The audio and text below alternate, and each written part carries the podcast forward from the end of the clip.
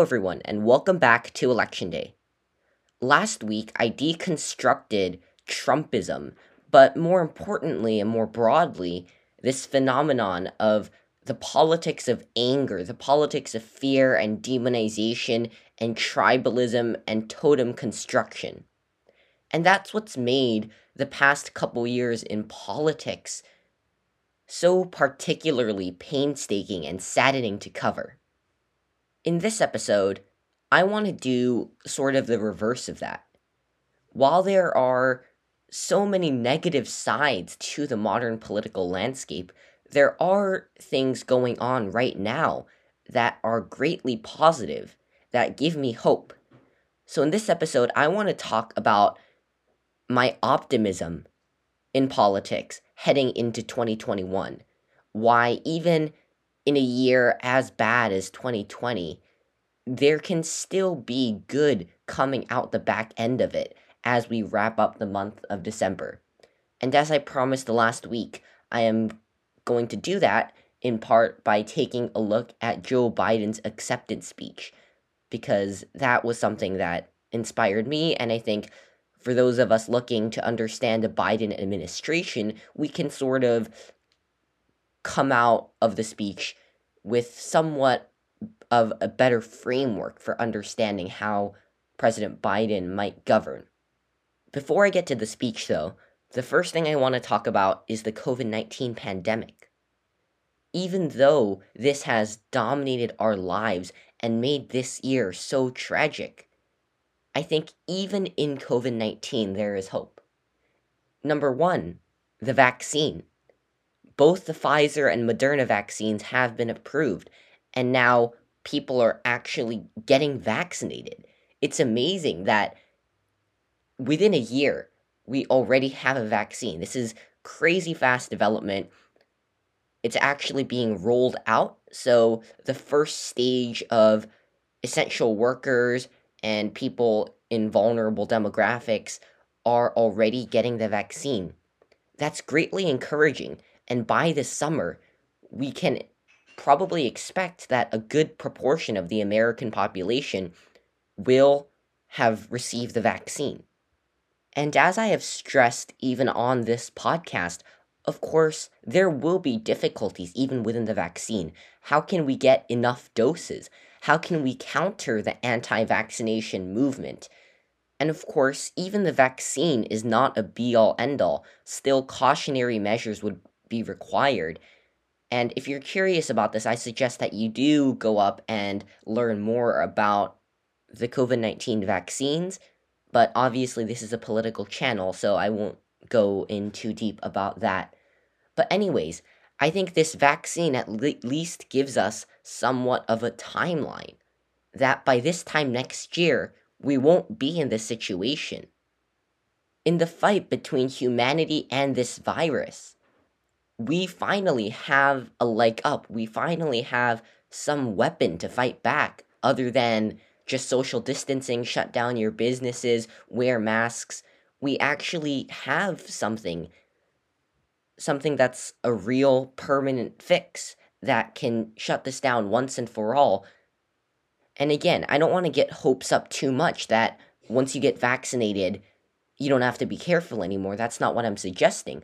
But still, the fact that we have a vaccine going into the new year gives me so much hope that things will come to an end, that the pandemic will be over, and that we will be allowed to return to normal. So that's the first thing relating to COVID 19 the Pfizer and Moderna vaccines being approved and that they will be rolled out on a mass national scale. And number two is about the economic stimulus bill currently in Congress being negotiated. It, it is too late. This should have come earlier and more frequently. People are in dire need. People can't afford housing, can't afford food. Their businesses are being shut down through no fault of their own. They're losing their jobs.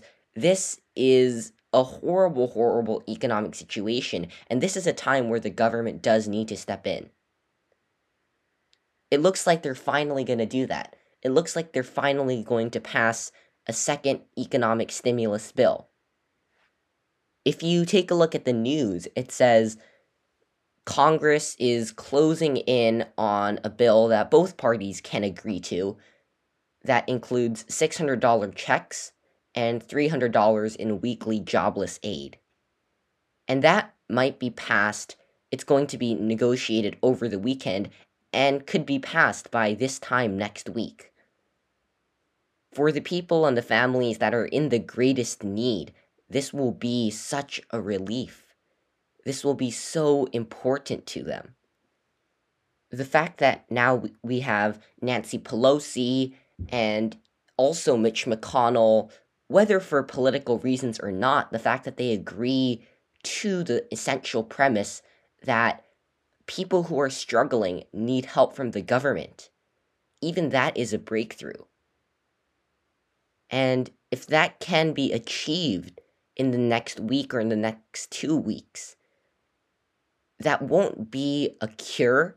It won't be a solution, but it'll at least put a bandage, perhaps, on some of the economic wounds inflicted by the pandemic. And we can have that going into the next year. So, having this agreement to a $900 billion overall stimulus agreement is greatly encouraging that Congress will actually act on this large of a scale that is necessary. So, yes, of course, the situation is still bad. In the US, this is the worst the COVID 19 pandemic has ever been, exceeding the first and the second waves. We have days that almost equal the death total from a day like 9 11. Any record, any bad record relating to COVID 19, we have pretty much broken and broken again. But we have hope going into the next year. We have the vaccine. We have an economic relief bill waiting to be passed after negotiation. So that greatly encourages me in that I have conviction that by this time next year, we won't be where we are now, and our lives will be at least a little bit more normal. The next thing I want to talk about is the transition from the Trump administration to the Biden administration and Trump's refusal to concede that he lost. As hopefully you know already, the Electoral College voted this week in favor of President elect Biden with not a single faithless elector. This means that aside from projections or anything, Biden is now officially, constitutionally, no doubts about it, the president elect. And with that, as we've seen over the past maybe almost two months now, Trump's attempt to overturn the election has been grinding to a halt, and now it looks like it's pretty much dead. There really is no legal recourse without going into the realm of basically taking over democracy and Mitch McConnell, who is the top most influential congressional Republican as the Senate Majority Leader, he has congratulated President elect Biden and Vice President elect Kamala Harris. And according to reports, he's encouraged his fellow Republicans in Congress not to oppose Biden and continue to support Trump. He has pretty much declared the election dead. Trump's attempt, really, with the defection of McConnell, will lose a lot of outspoken Republican supporters. More so than Mitt Romney or anyone else, this truly marks a turning point in my view. One of the amazing things about Trump's effort is that it really does test the integrity of our system. Usually, on election night, the loser will concede. But now Trump has pushed it again and again. And so Biden had to win again and again, have his victory confirmed. And at every step along the way, he's done it. He did it on election night. He did it when the votes were recounted and then certified. He won at the Supreme Court. now he won at the level of the Electoral College. At every step of the way, the institutions, our democratic institutions and system of government, have stood up. This is a really encouraging sign for American democracy that no, Trumpism has not completely taken over. No, these Republican leaders will not betray their conscience and their country just to abide by Trump.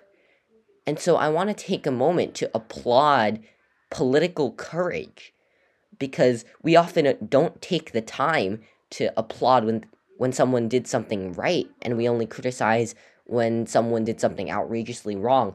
But it does take a lot of political courage to hold up to Trump's effort. I'd like to applaud Georgia's governor, Brian Kemp, and his Secretary of State, Brad Raffensperger. Georgia is still a state where there is strong support for Trump's version of the Republican Party. And so he was continually attacked by his own fellow Republicans in Washington and by President Trump. He was pressured, but he stood up. Brian Kemp stood up. And I wouldn't be surprised if his polling numbers begin to drop or have already begun to drop because of the loss in support from loyal Trump supporters. But he did what he knew was right. They did what they knew was right. And I would like to applaud that they certified the Georgia results three times. Same with Arizona Governor Doug Ducey, who muted Trump's call and said, you know what? In fact, the most important thing is not my relationship with the president. It's that I'm contributing to America's history of democracy and listening to the people. Georgia and Arizona are only two examples there are much less recognized people, election officials, smaller state governors, secretaries, poll workers, people at various stages of the process who stood up for the system. So I would like to applaud everyone who held up this election for their courage, for their political courage. And that also gives me great hope for the future of America that there are still so many people dedicated to that idea. America was literally one election away. We were November and December of 2020 away from devolving into an illiberal democracy where Trump can pretty much take over. See countries all over the world, like Turkey, maybe even worse. But Americans fought for democracy. Americans made sure that the people they elected, even if they didn't actually vote for Biden, was able to become president because that's how it's supposed to work. Democrats and Republicans alike worked to achieve this point where Biden will become president on January 20th, because unfortunately that wasn't guaranteed this year. The Electoral College did it. They put an end to the election. Mitch McConnell, no matter how late and no matter how grudgingly, did it. We did it again and again and again, and I would like to applaud that. Trump's challenge and bid to overturn the election results obviously was saddening, and I've talked about it repeatedly on this podcast. But the fact that it failed, no matter what sort of damage it may leave and the repercussions that we may have to deal with, it failed to instill Trump as the next president. It failed to overturn democracy and achieve a coup. And that is something profoundly positive coming out of Trump's challenge. Now for the main segment Joe Biden's acceptance speech after the projections announced that he had won. Just like with Donald Trump Jr.'s speech from last week, I'll only read selected segments that I think really display a point because this is a long speech. I want you to keep in mind the purpose of this speech, which is to unify America. that we put the campaign season behind us and that Joe Biden wants to move in a direction of unity rather than fear and division. And we also see little tidbits that show what kind of goals and what kind of direction he wants to move in over the next four years. Obviously, because of the weird situation we have with the Georgia runoffs, Joe Biden has had to go back into campaign mode. And we've learned a lot more about his priorities with his cabinet picks, which I'll talk about in a later episode. But the speech still does give us a lot of information. I think it's an exceptionally written speech, so I'll break it down now. The very first statement in this speech is this Folks, the people of this nation have spoken. They have delivered us a clear victory, a convincing victory, a victory for we the people. This rings so loudly right now, just after the Electoral College voted for him, and just after Trump's attempt seems to be dead at this point. It was so important for Biden to reaffirm this victory because it was so immediately clear that Trump was not going to accept a loss. So Biden is doubling down, right? The people have spoken. It's a clear victory, it's a convincing victory. And now that he will be president, now that the transition worked as it should, this is even more of a powerful statement, at least to me right now. And this next statement and I'm humbled by the trust and confidence you have placed in me. I pledge to be a president who seeks not to divide but unify, who doesn't see red states and blue states, only sees the United States. This is what I was talking about when I introduced this speech, right? It's this idea of unity the last four years of Trumpism and the Trump administration, but more broadly, the political landscape that results from that, were about harnessing the power of division to pursue political power. This politics of fear and anger and tribalism. And that's something that Joe Biden wants to put behind, as we can see from this quote. Not divide, but unify as a candidate who was relatively moderate and ran a platform about compromising and working with Republicans, he does mention this great partisan divide and polarization that we have. But then he mentions country before party, right? We are Americans before we are Democrats or Republicans, and that all states are American states before they're Democratic states or Republican states. And after an administration that has been so defined by partisanship, by forming teams, I think that is a powerful statement.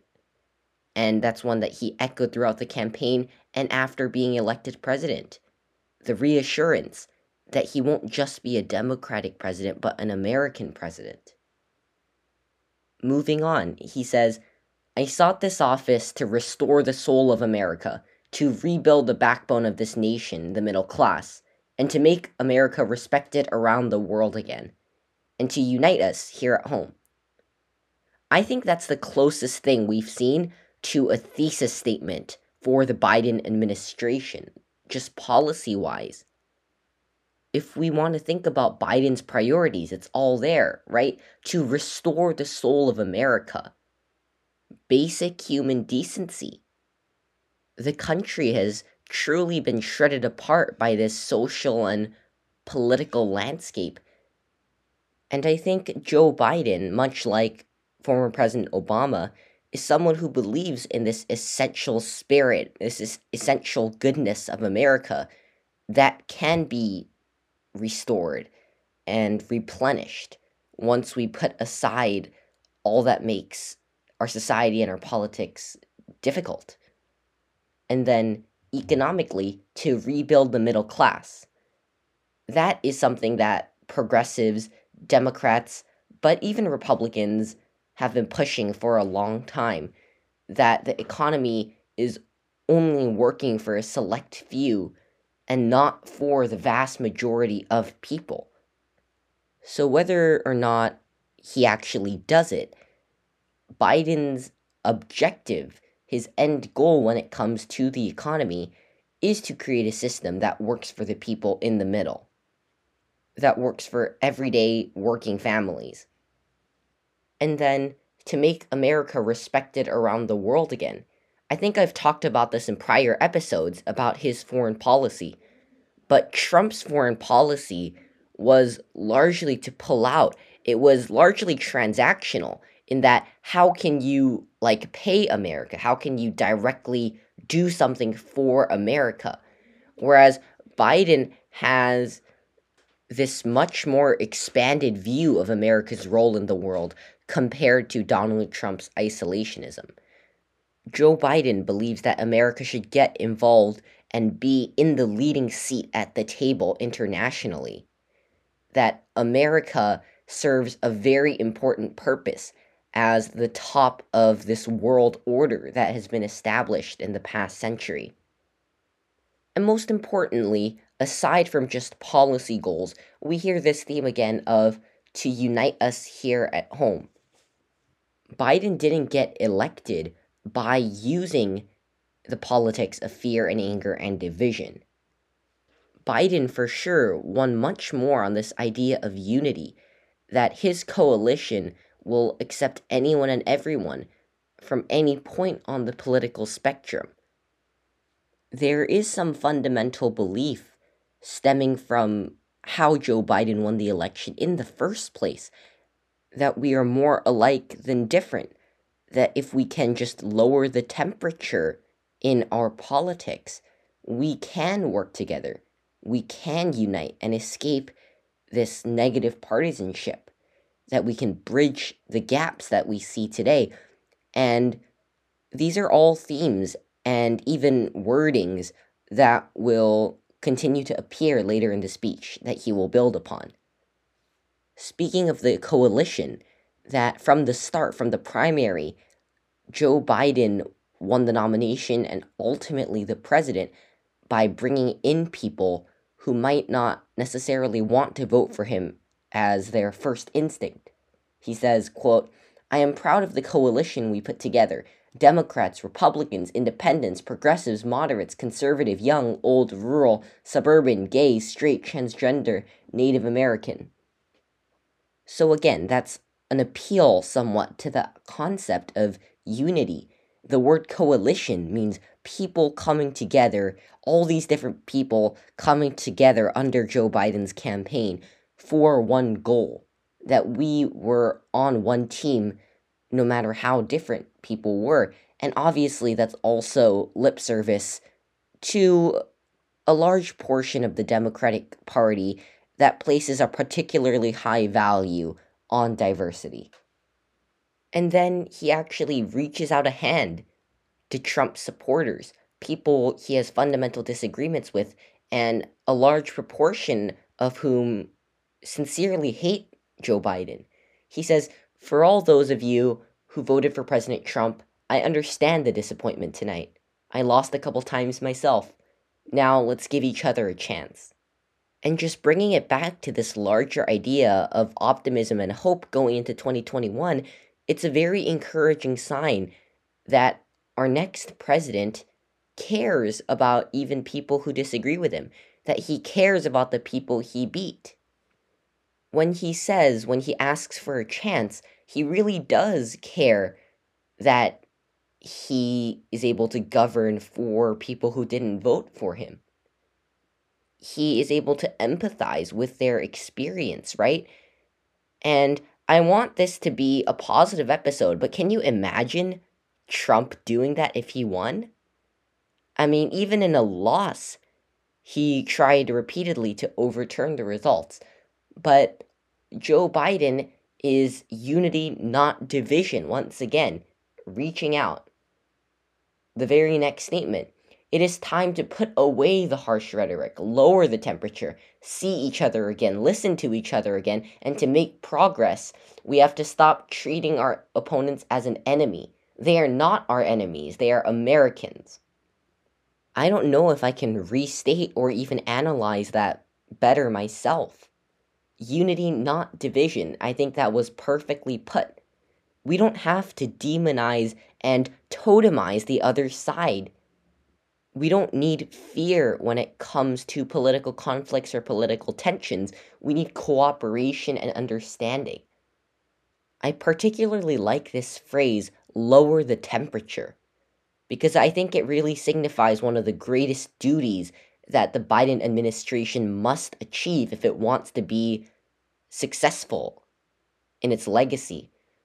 Because the Trump administration has raised the temperature so much on both sides. He has totally riled up his base. He has angered the other side by doing all sorts of potentially outrageous things. And so Joe Biden wants to just calm us all down, that the flames of anger will die down and that we don't see everyone as enemies. I really, really like this statement. And then right after, the Bible tells us to everything there is a season, a time to build, a time to reap, and a time to sow, and a time to heal. This is the time to heal in America. Reinforcing that previous statement. This is the time to lower the temperature and it's the time to heal. There have been so many wounds inflicted in so many ways. And now is a time to just take a break from that. That we put aside the division and allow the deep divisions in our country to heal. And then this next one is a long statement, but I'm going to read out the full thing because I think this also is somewhat of a thesis statement, if more concrete, about specific policy items. And I think maybe if you want to take time to digest that, take notes on maybe particular things that you will look out for as the Biden administration takes multiple actions. But I'll read this full paragraph.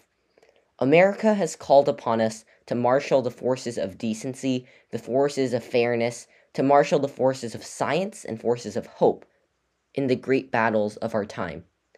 The battle to control the virus, the battle to build prosperity, the battle to secure your family's health care, the battle to achieve racial justice and root out systemic racism in this country, and the battle to save our planet by getting climate under control this is where he does take a nod to his actual platform. And one of the main things I did notice here was this is a fairly progressive agenda, right?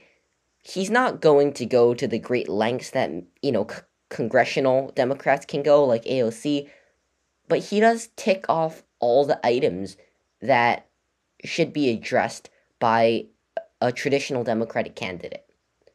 COVID 19 is the thing that he won the election on. Prosperity, and that is, as he said before, about the middle class and economic justice. Healthcare is a pet issue.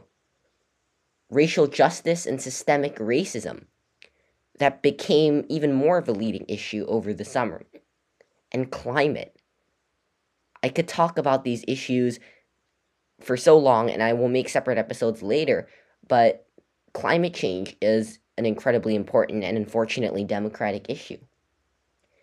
And in this paragraph, I do get more Obama or Elizabeth Warren like vibes when he talks about the forces of hope and then he talks about all these different battles that we need to fight.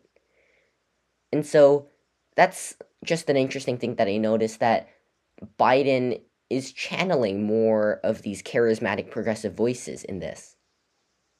He actually continues by saying the battle to restore decency, defend democracy, and give everyone in this country a fair shot. That is all they are asking for a fair shot. Restore decency. That is partially what I was talking about earlier and that's how I interpreted the phrase the soul of America, that there is an essential goodness to this country. Defend democracy. Our institutions have been pushed to a brink by Trump, as I have said before. and we need more stability overall. And then a fair shot. This is, and I think Biden intentionally avoided this phrase to avoid sounding too much of a Democrat, but this is, I think, code for social justice. It's that we want a society that is more just than the one we have now, where people have a fair shot, where everyone is afforded equal opportunity. And then he does talk about what right now is the most important policy item, which is COVID 19. Folks, our work begins with getting COVID under control. He gives some description of why that's important, and then he talks a little bit about how his plan will work. But the main point is this emphasis that COVID is such an important issue.